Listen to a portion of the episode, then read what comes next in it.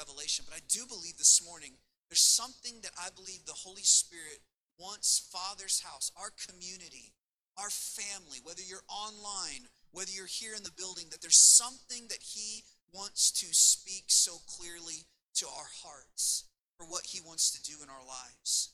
So if you'll just put your seatbelts on, we're going to walk through some text, some scriptures, so we can get an understanding of how people could sit here and want to make Jesus king. They want him to be Lord of their lives, and yet could turn and not follow him. Let's take a look at it. There's three things that we can learn from this passage, and there's three points that I really want us to focus on bread, the prophet, and king. You're taking notes. I Encourage you to do this because after this, this will be a short history lesson, but it'll also be a lesson for our lives. Bread, prophet, king. We see that Jesus fed them bread. He took the barley loaves, and it was the bread that was left over 12 baskets. Now, here is why they wanted to make him the prophet called him the prophet, and ultimately wanted to make him king. When God released Israel, and Israel was a name, actually. We say Israel because now it's a nation, but Israel was a person, Jacob. Jacob was a, a great uh, grandson, or I guess a grandfather, I shouldn't say great grandson.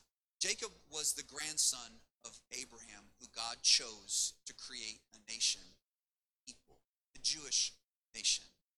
Jacob had 12 sons, and God changed Jacob's name from Jacob to Israel.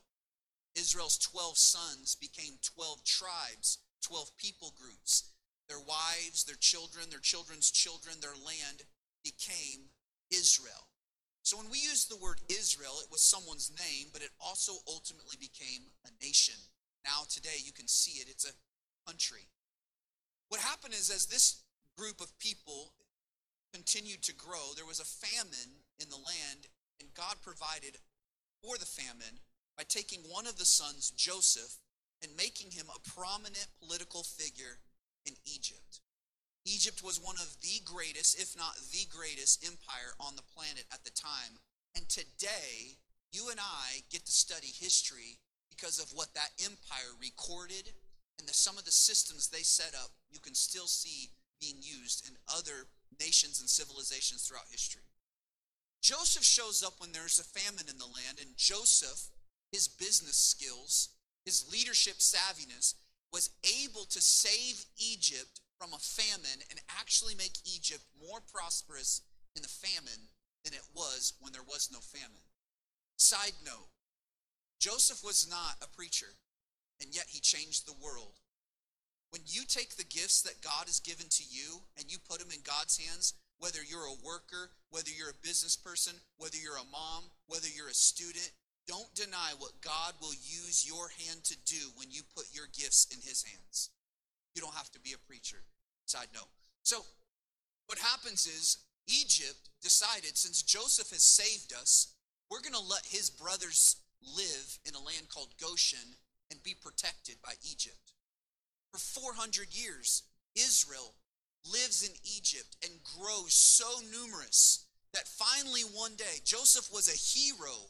He was he was looked at maybe as we look at as George Washington in America, someone who fought a war and overcame and and we respect that. Joseph would have had that same kind of prominence in the land of Egypt. But there came a day where Pharaoh said, if we allow these people to keep growing, they will overcome us we must make them slaves.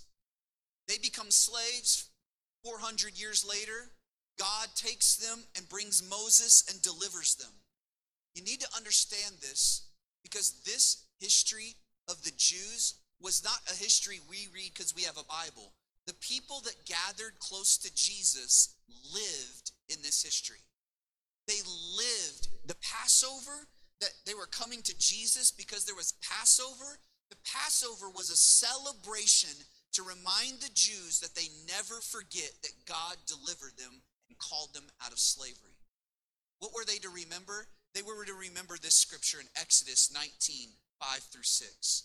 When God brought them out to Mount Sinai, God made this prophetic declaration over the land of Israel, the people of Israel, this. Now, therefore, if you will indeed obey my voice and keep my covenant, you will be my treasured possession among all people, for all the earth is mine. What is it? You will be my treasured possession. You're going to be my people. Exodus 19 6 says, And you shall be my king, you shall be to me a kingdom, not just a, a little group of people, a kingdom of priests and a holy nation. Nation. Nation. These are the words that you shall speak to the people. This is what God commanded Moses. You shall speak to the people of Israel. Moses speaks to God's people and says, Listen, you didn't get out of slavery because you were something good. God chose you, God delivered you, and God has a great plan. Moses continues to lead the people, and if you've read the story, you know that God uses Moses to do marvelous signs and wonders. One of the great signs and wonders that God used Moses to do was to tell the people that manna would come from heaven, bread would fall from the sky. When they woke up in the morning, they would even be up to their knees in bread, and there would be enough bread for everyone to have their fill. Their whole family would be provided for. Now, for 400 more years, Israel lives in this thing called the promised land. For 400 years, God does more, mirac- more miracles and signs and wonders. And then we have this guy that maybe you've heard of called David, David and Goliath. David becomes king of Israel. God makes a covenant with David. Your family will sit on the throne forever. David took the Israel to prominence, overcame their enemies, expanded. Through David's son, they become one of the wealthiest nations in the world, even though they're one of the smallest. They are overcoming their enemies, they have peace with their neighbors. God is working. And after Solomon, through the next recordings of the kings of Judah, there's only four king, three to four kings that are called holy. Everyone else destroyed the nation and took them into slavery in captivity because they didn't keep their covenant with God. 400 years after David, we find Jesus. Here Jesus is. In Jesus' time, Israel again is in captivity. Though they have freedom, they are under the captivity of Rome. And God is supposed to choose the high priest, but Rome chooses their high priest for them. Rome chooses the king. He, at that time of Jesus' birth, Herod's the king. Herod kills all babies under the age of two. He's supposed to be a holy king, but he's not. He's not even fully Jewish. And the prophecy that God gave through Moses was that they would be a holy nation. Another scripture that we find that Moses gave to the people to remind them is Deuteronomy 18:15. You still have your seatbelts on? Those is going to be a lot, but trust me. The Lord your God will raise up. So th- this is what Moses says as he's getting ready to pass away. The Lord your God will raise up for you a prophet like me from among you, from your brothers. It is to him you shall what? What? That's important. Next verse. Just as you desired of the Lord your God at missed that part. Okay, next verse, sorry. 19.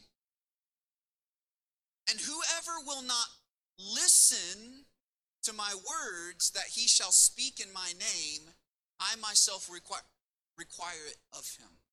So, what did God speak through Moses? Hey, there's going to be another one that's going to be like me.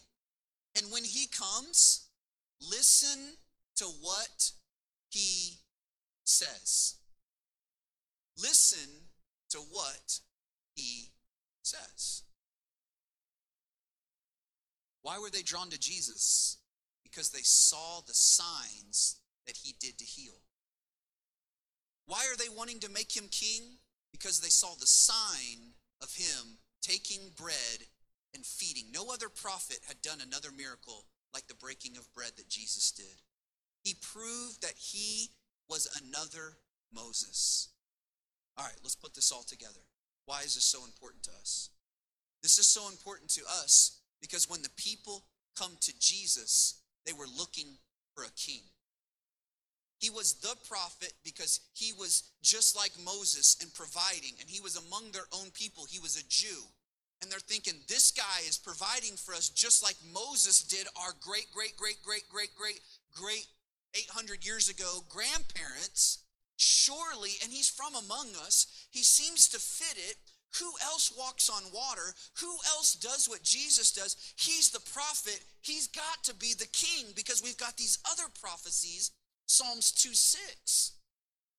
God declares this through, through David As for me, I have set my king on Zion, my holy hill. This was a scripture that they were looking for the king. This was God declaring, I will bring you a king. Verse 9, Zechariah 9 9, another prophetic declaration. Rejoice greatly, O daughter of Zion. Shout aloud, O daughter of Jerusalem. Behold, your king is coming to you. Righteous and having salvation is he. The word salvation is the word deliverance. So this king will come and deliver you. The people in Jesus' day, their taxes, they were paying taxes to Rome. They were they were taken advantage of. They didn't have their own military. A lot of their freedoms were taken away that God had given them in his covenant. So they were begging for a king that would rise up and overcome Rome. Surely, if Jesus can break bread like Moses, he will deliver us from Rome like Moses did Egypt. Why is this so important? This is so important because when we see the people leaving Jesus, they are not leaving Jesus because he did signs of healing. They didn't leave Jesus because he had signs of breaking bread.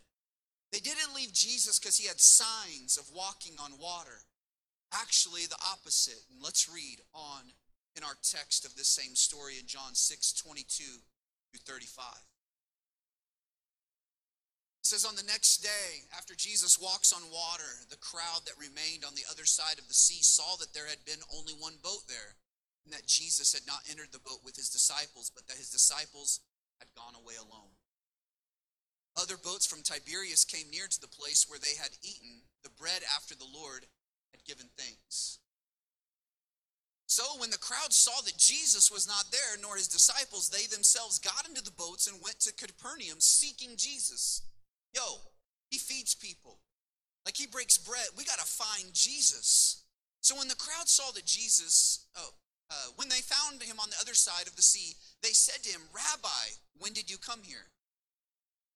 Jesus answered them, Truly, truly, I say to you, you're not seeking me, not because you saw signs, but because you ate your fill of the loaves.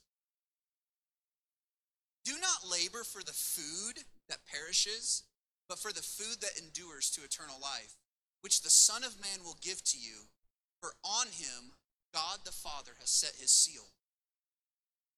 Then they said to him, What must we do to be doing the works of God? Jesus answered them, This, this is the work of God. Not when I heal, not when I walk on water.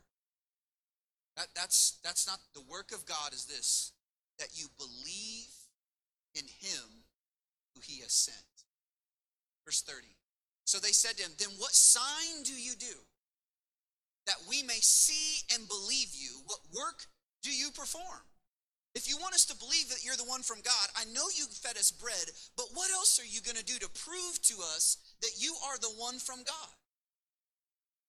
Verse 31 Our fathers ate the manna in the wilderness, as it is written. This is Jesus speaking.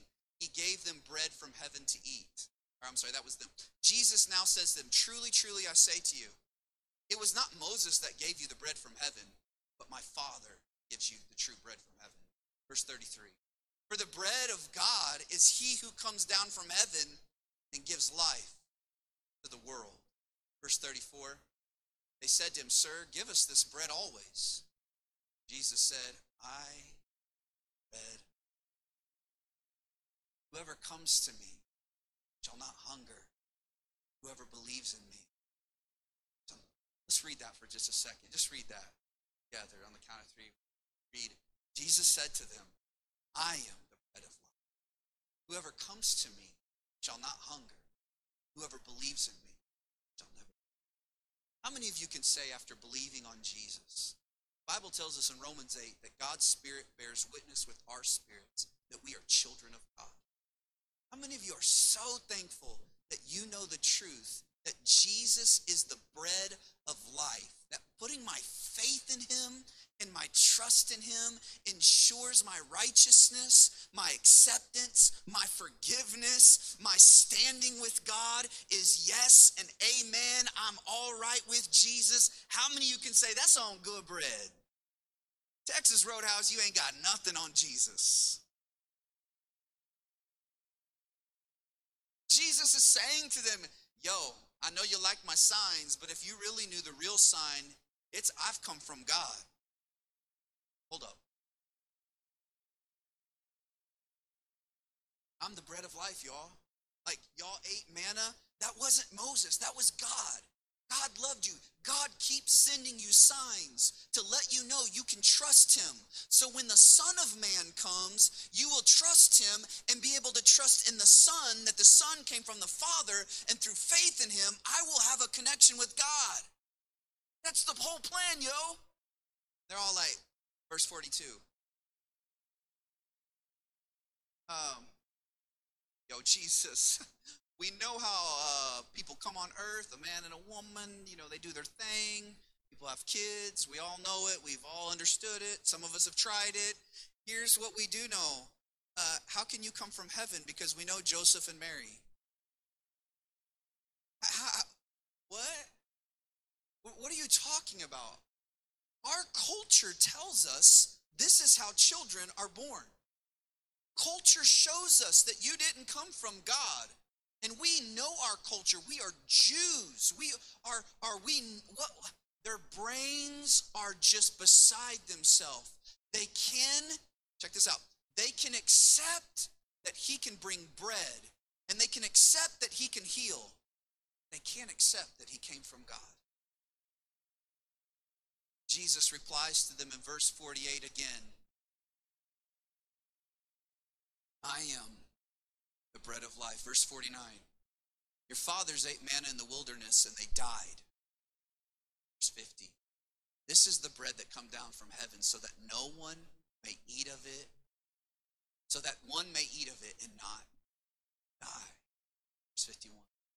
I am the living bread that came down from heaven.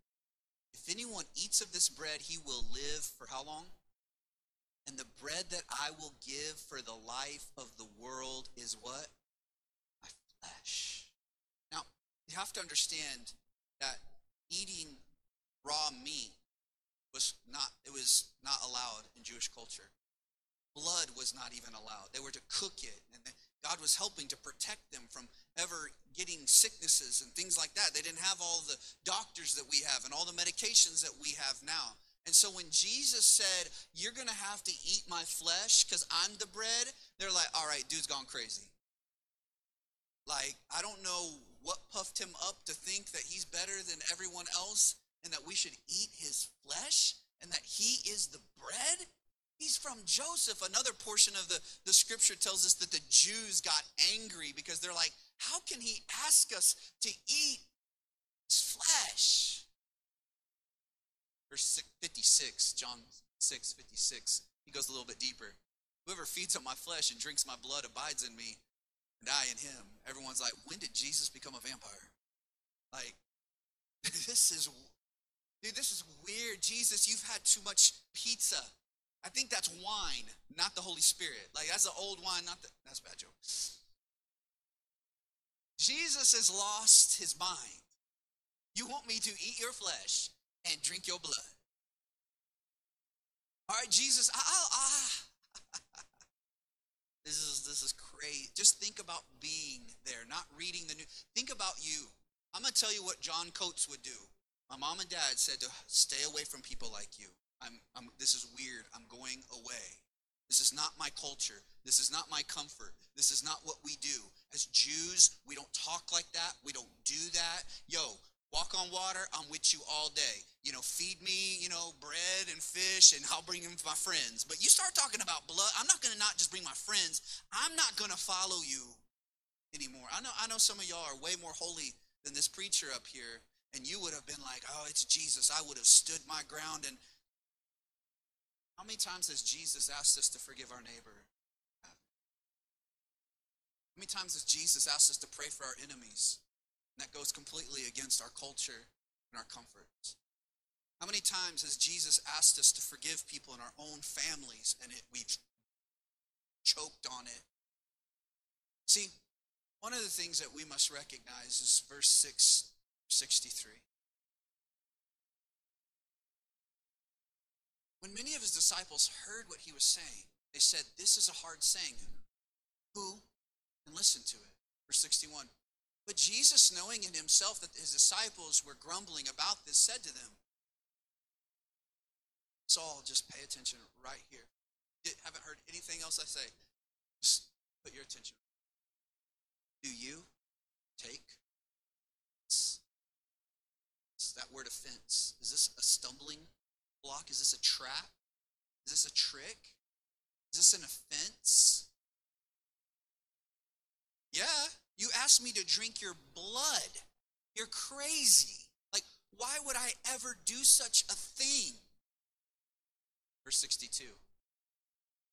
If you can't understand that, then what will you do if you see the Son of Man ascending to where he was before? Verse 63. I don't talk naturally, I talk spiritually. It's the Spirit that gives life. The flesh counts, it's nothing at all. It doesn't, doesn't help at all.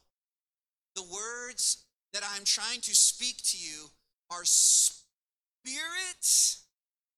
they are life. Jesus was showing them, you guys are wanting a political king, a physical king. And you think that's going to work? Yo, let's read our history books. Every king we've had, you've despised and killed. Every king we've had have taken us astray. A physical king will only last for just maybe a decade, maybe two decades. And if we get really lucky, when we had our best king, it was almost four decades. After that, your children will go back into slavery because again, we will forsake God. Again, we won't follow his ways. Again, another nation will rise up. We will worship other idols. We will follow in this. You don't need a physical king, you need a spiritual king. I did not come to be the king of Israel, I came to be the king of your heart.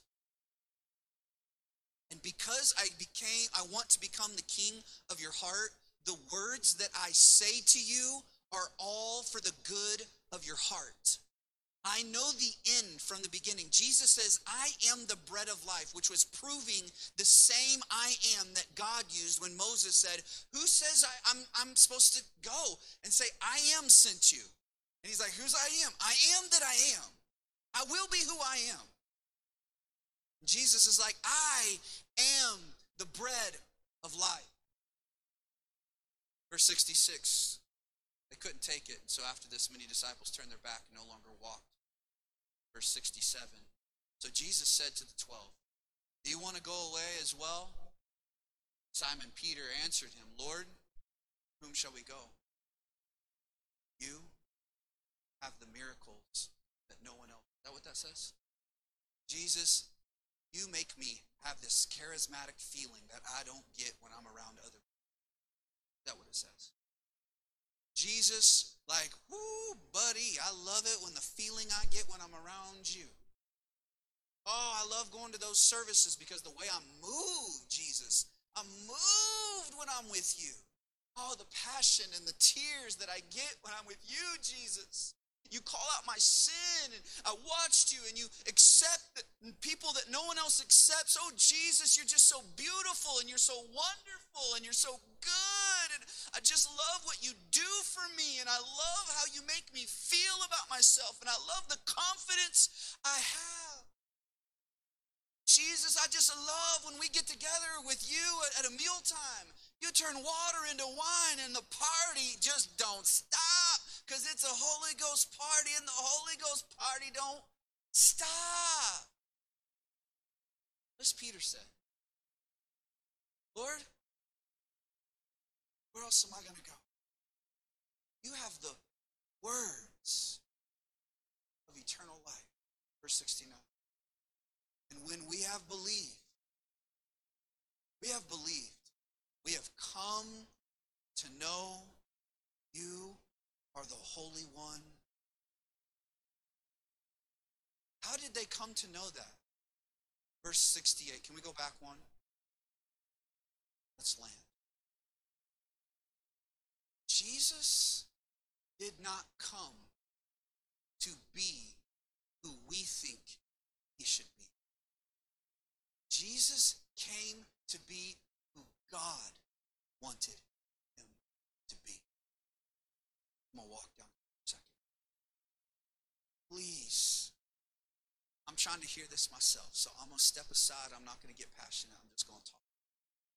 Father's house, followers of Jesus, you're here this morning. If you're watching this, if you're listening to this, John Coates as well. Don't follow Jesus because of what he does for you. Follow Jesus because of who he is.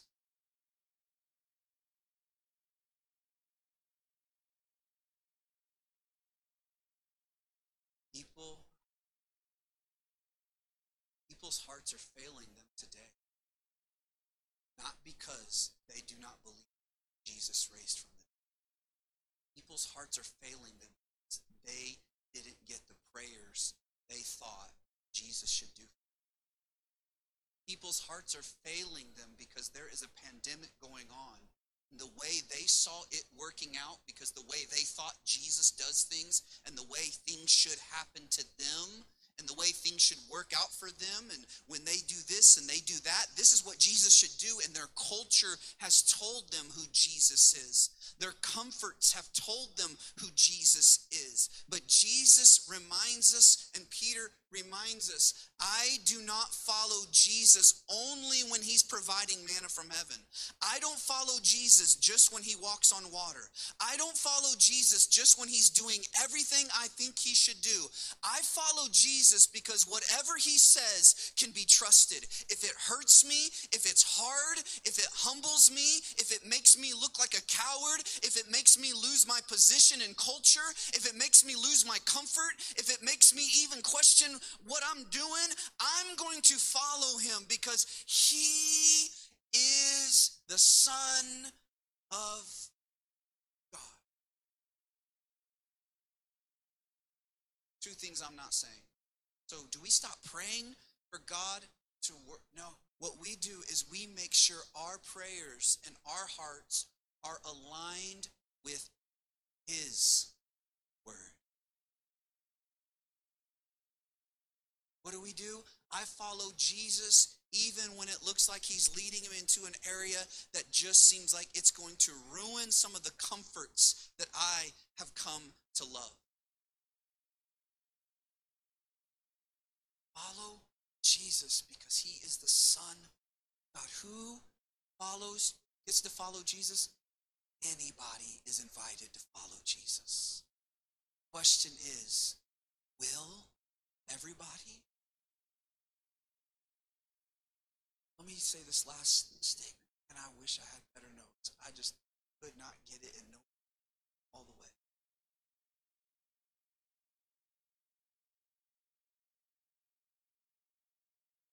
There's seasons that you will go through where it feels like God is so distant.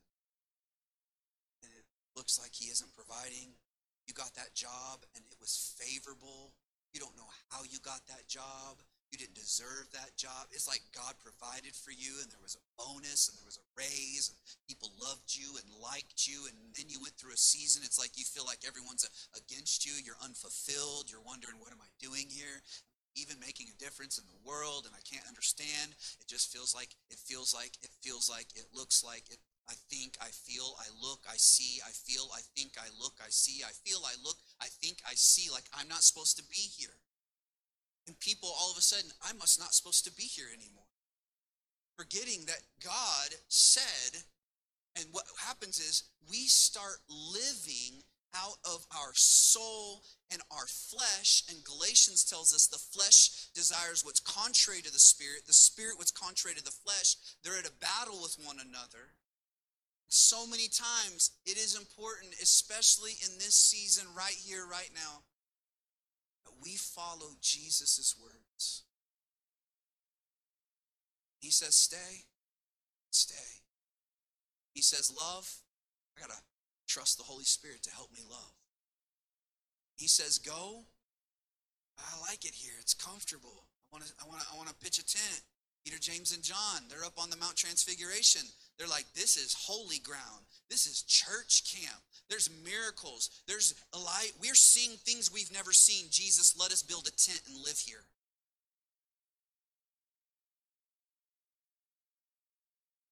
Why did people get offended? They didn't get offended at what Jesus did for them.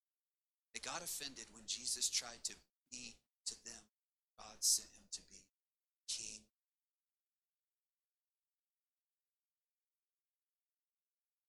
I'll give you just a few points so I can say I finished my. Number one, anyone follow Jesus. Two, Jesus came to reveal himself as the king of our heart. King that will last forever. A king that will stay there no matter what kingdom rules over this earth. No matter what happens to you on the exterior, there's a king of the lion of the tribe of Judah on the inside of you that will strengthen your mortal frame. He will give you hope when there is no hope. He will cause you, like Abraham, to even against hope, to have hope. He will cause you, like Peter, to say, Jesus, I will come after you in the middle of the storm and walk on water. Jesus came to be the king of your heart so that you can have peace no matter who's ruling over you. Here's what we must understand three. Jesus asks us to follow him in ways that do not align with our comforts or culture.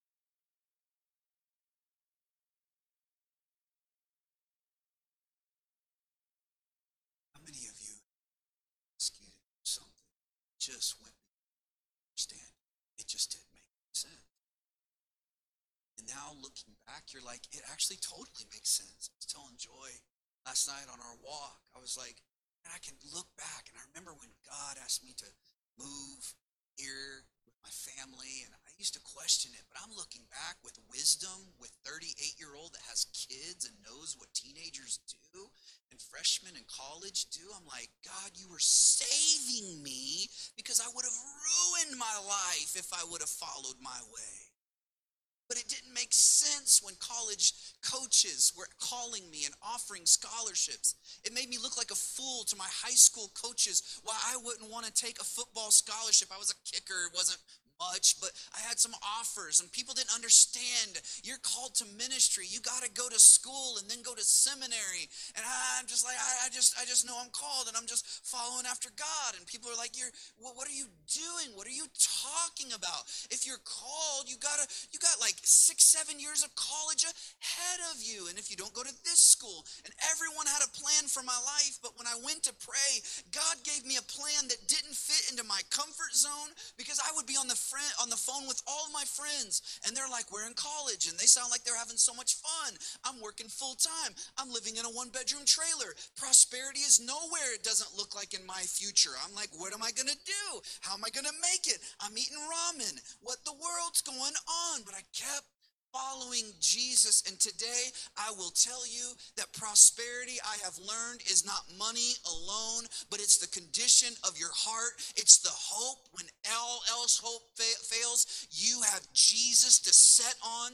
It's so you can go through seasons where no one notices you. You can go through seasons where it doesn't even act like you don't even think anyone's even uh, commissioning you. You can go through any season when Jesus is the king of your heart because you know where your hope comes from.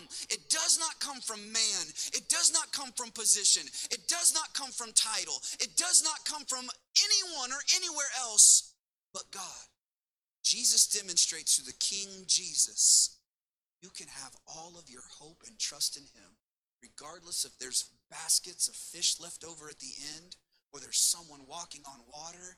even in the middle of a desert, you can be seated like John and you could have been burned with oil and they couldn't burn you. You could be on the island of Patmos with a mountain prisoners. You could be falsely accused like Jesus. You could be hanging on a cross like Jesus. And you can look up to heaven and say, Father, forgive them. Because I know where my hope comes from. My hope doesn't come from man. I'm not going to give him uh, my, myself. I'm giving you myself.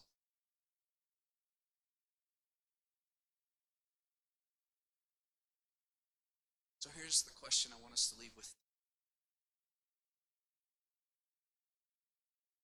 Do I consciously choose follow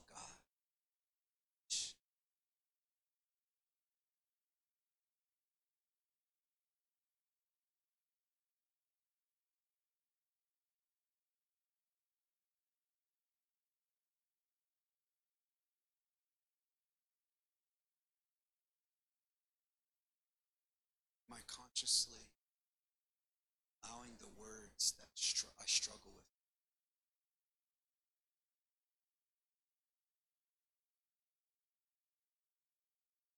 Can't, can't, say no. Just don't say no. I just can't let go. Can't this. I'll have nothing. I can't commit to that because if I commit, you know my history. I'm up and down and around, and I just would rather stay here comfortable because here I have control, and here I can make it work out, and here I can do what I need to do.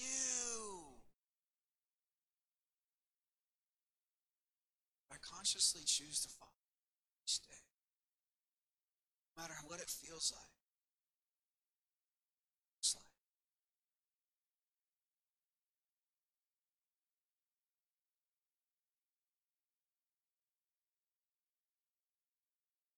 heaven would not going to happen.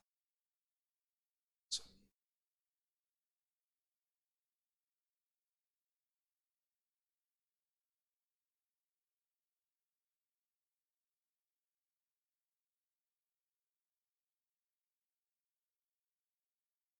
check. I really just sense. Sorry, I wish I could have just a little more. Just kept trying to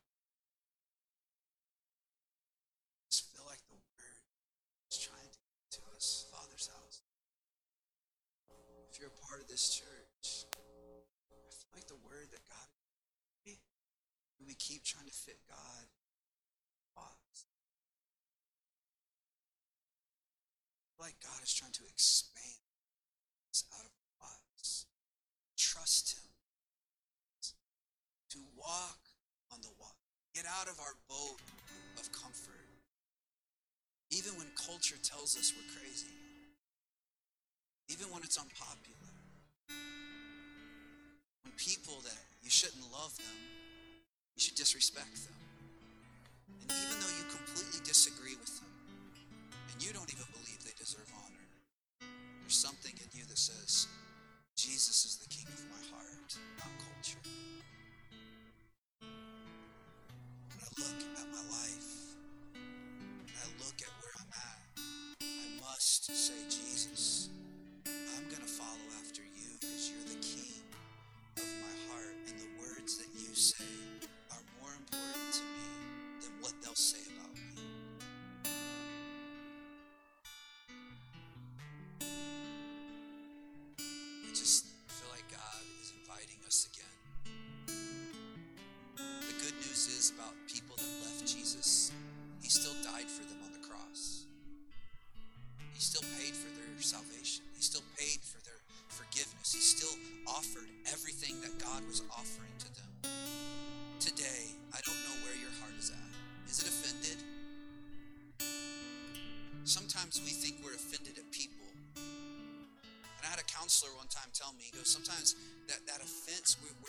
just offended at people, we're actually also offended at God because God didn't do what we thought he should do.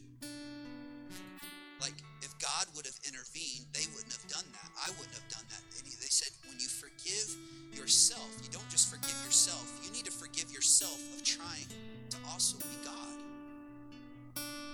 Sometimes we've been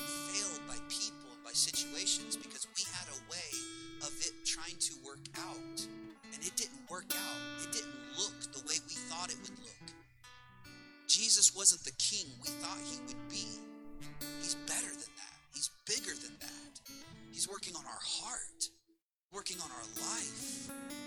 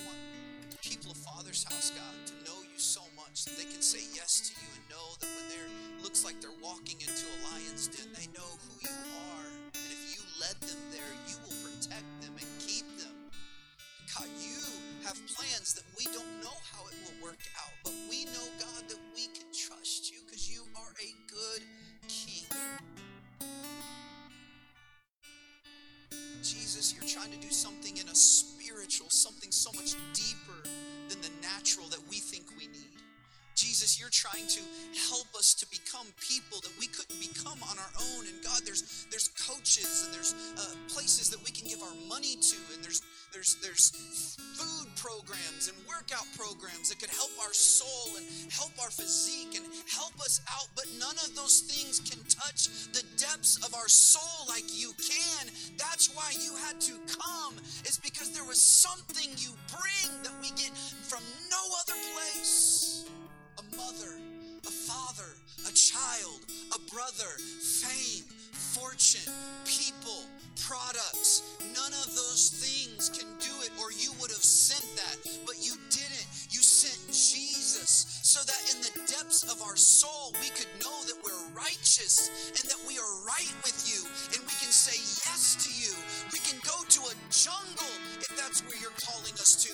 We can stay home if that's what you're asking us to do. We can give if that's what you're asking us to do. Forgive if that's what you're asking us to do. We can walk on water if that's what you're asking us to do.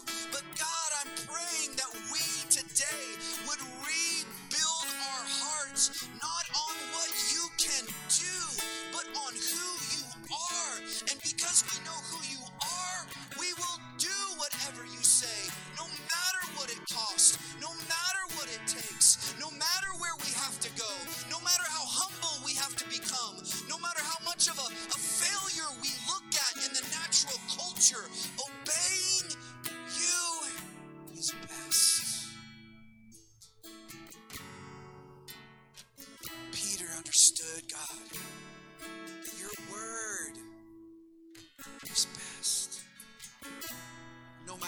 Up here on stage, no matter if I feel anything or not, I'm not looking for a feeling, I'm not looking for a flame, I'm looking for the truth of your word because it's your word that will sustain. It's your word that sanctifies me. It's your word that cleanses the church and makes her holy and without spot or blemish. It's your word. It's your word. Jesus, you are the word. You are the beginning and the end, and you are the word.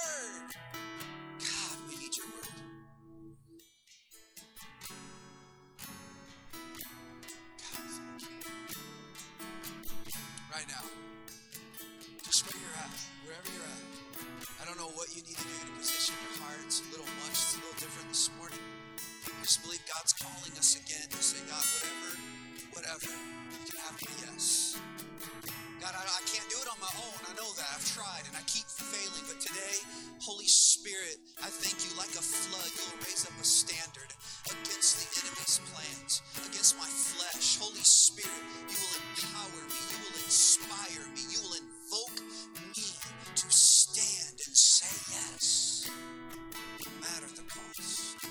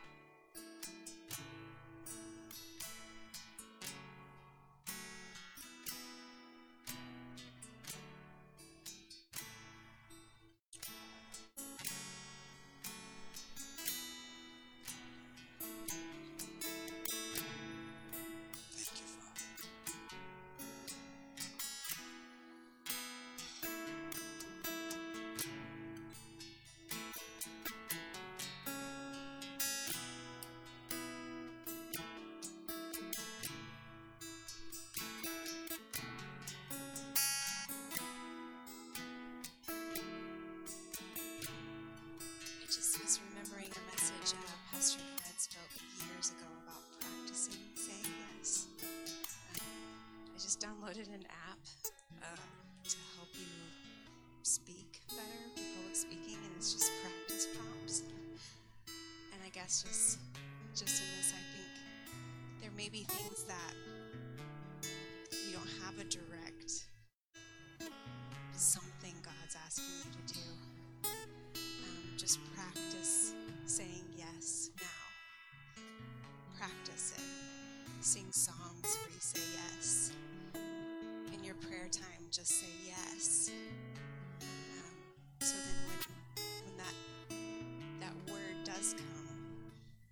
those words are easy to say.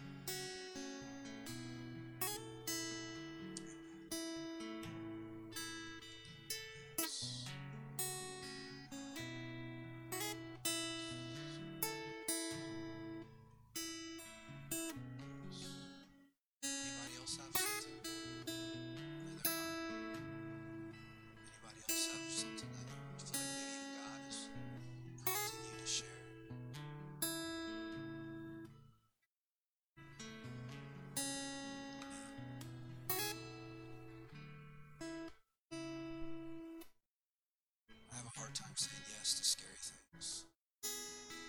Like not haunted houses, but things I can't control because that's scary for me. I can't control the outcome.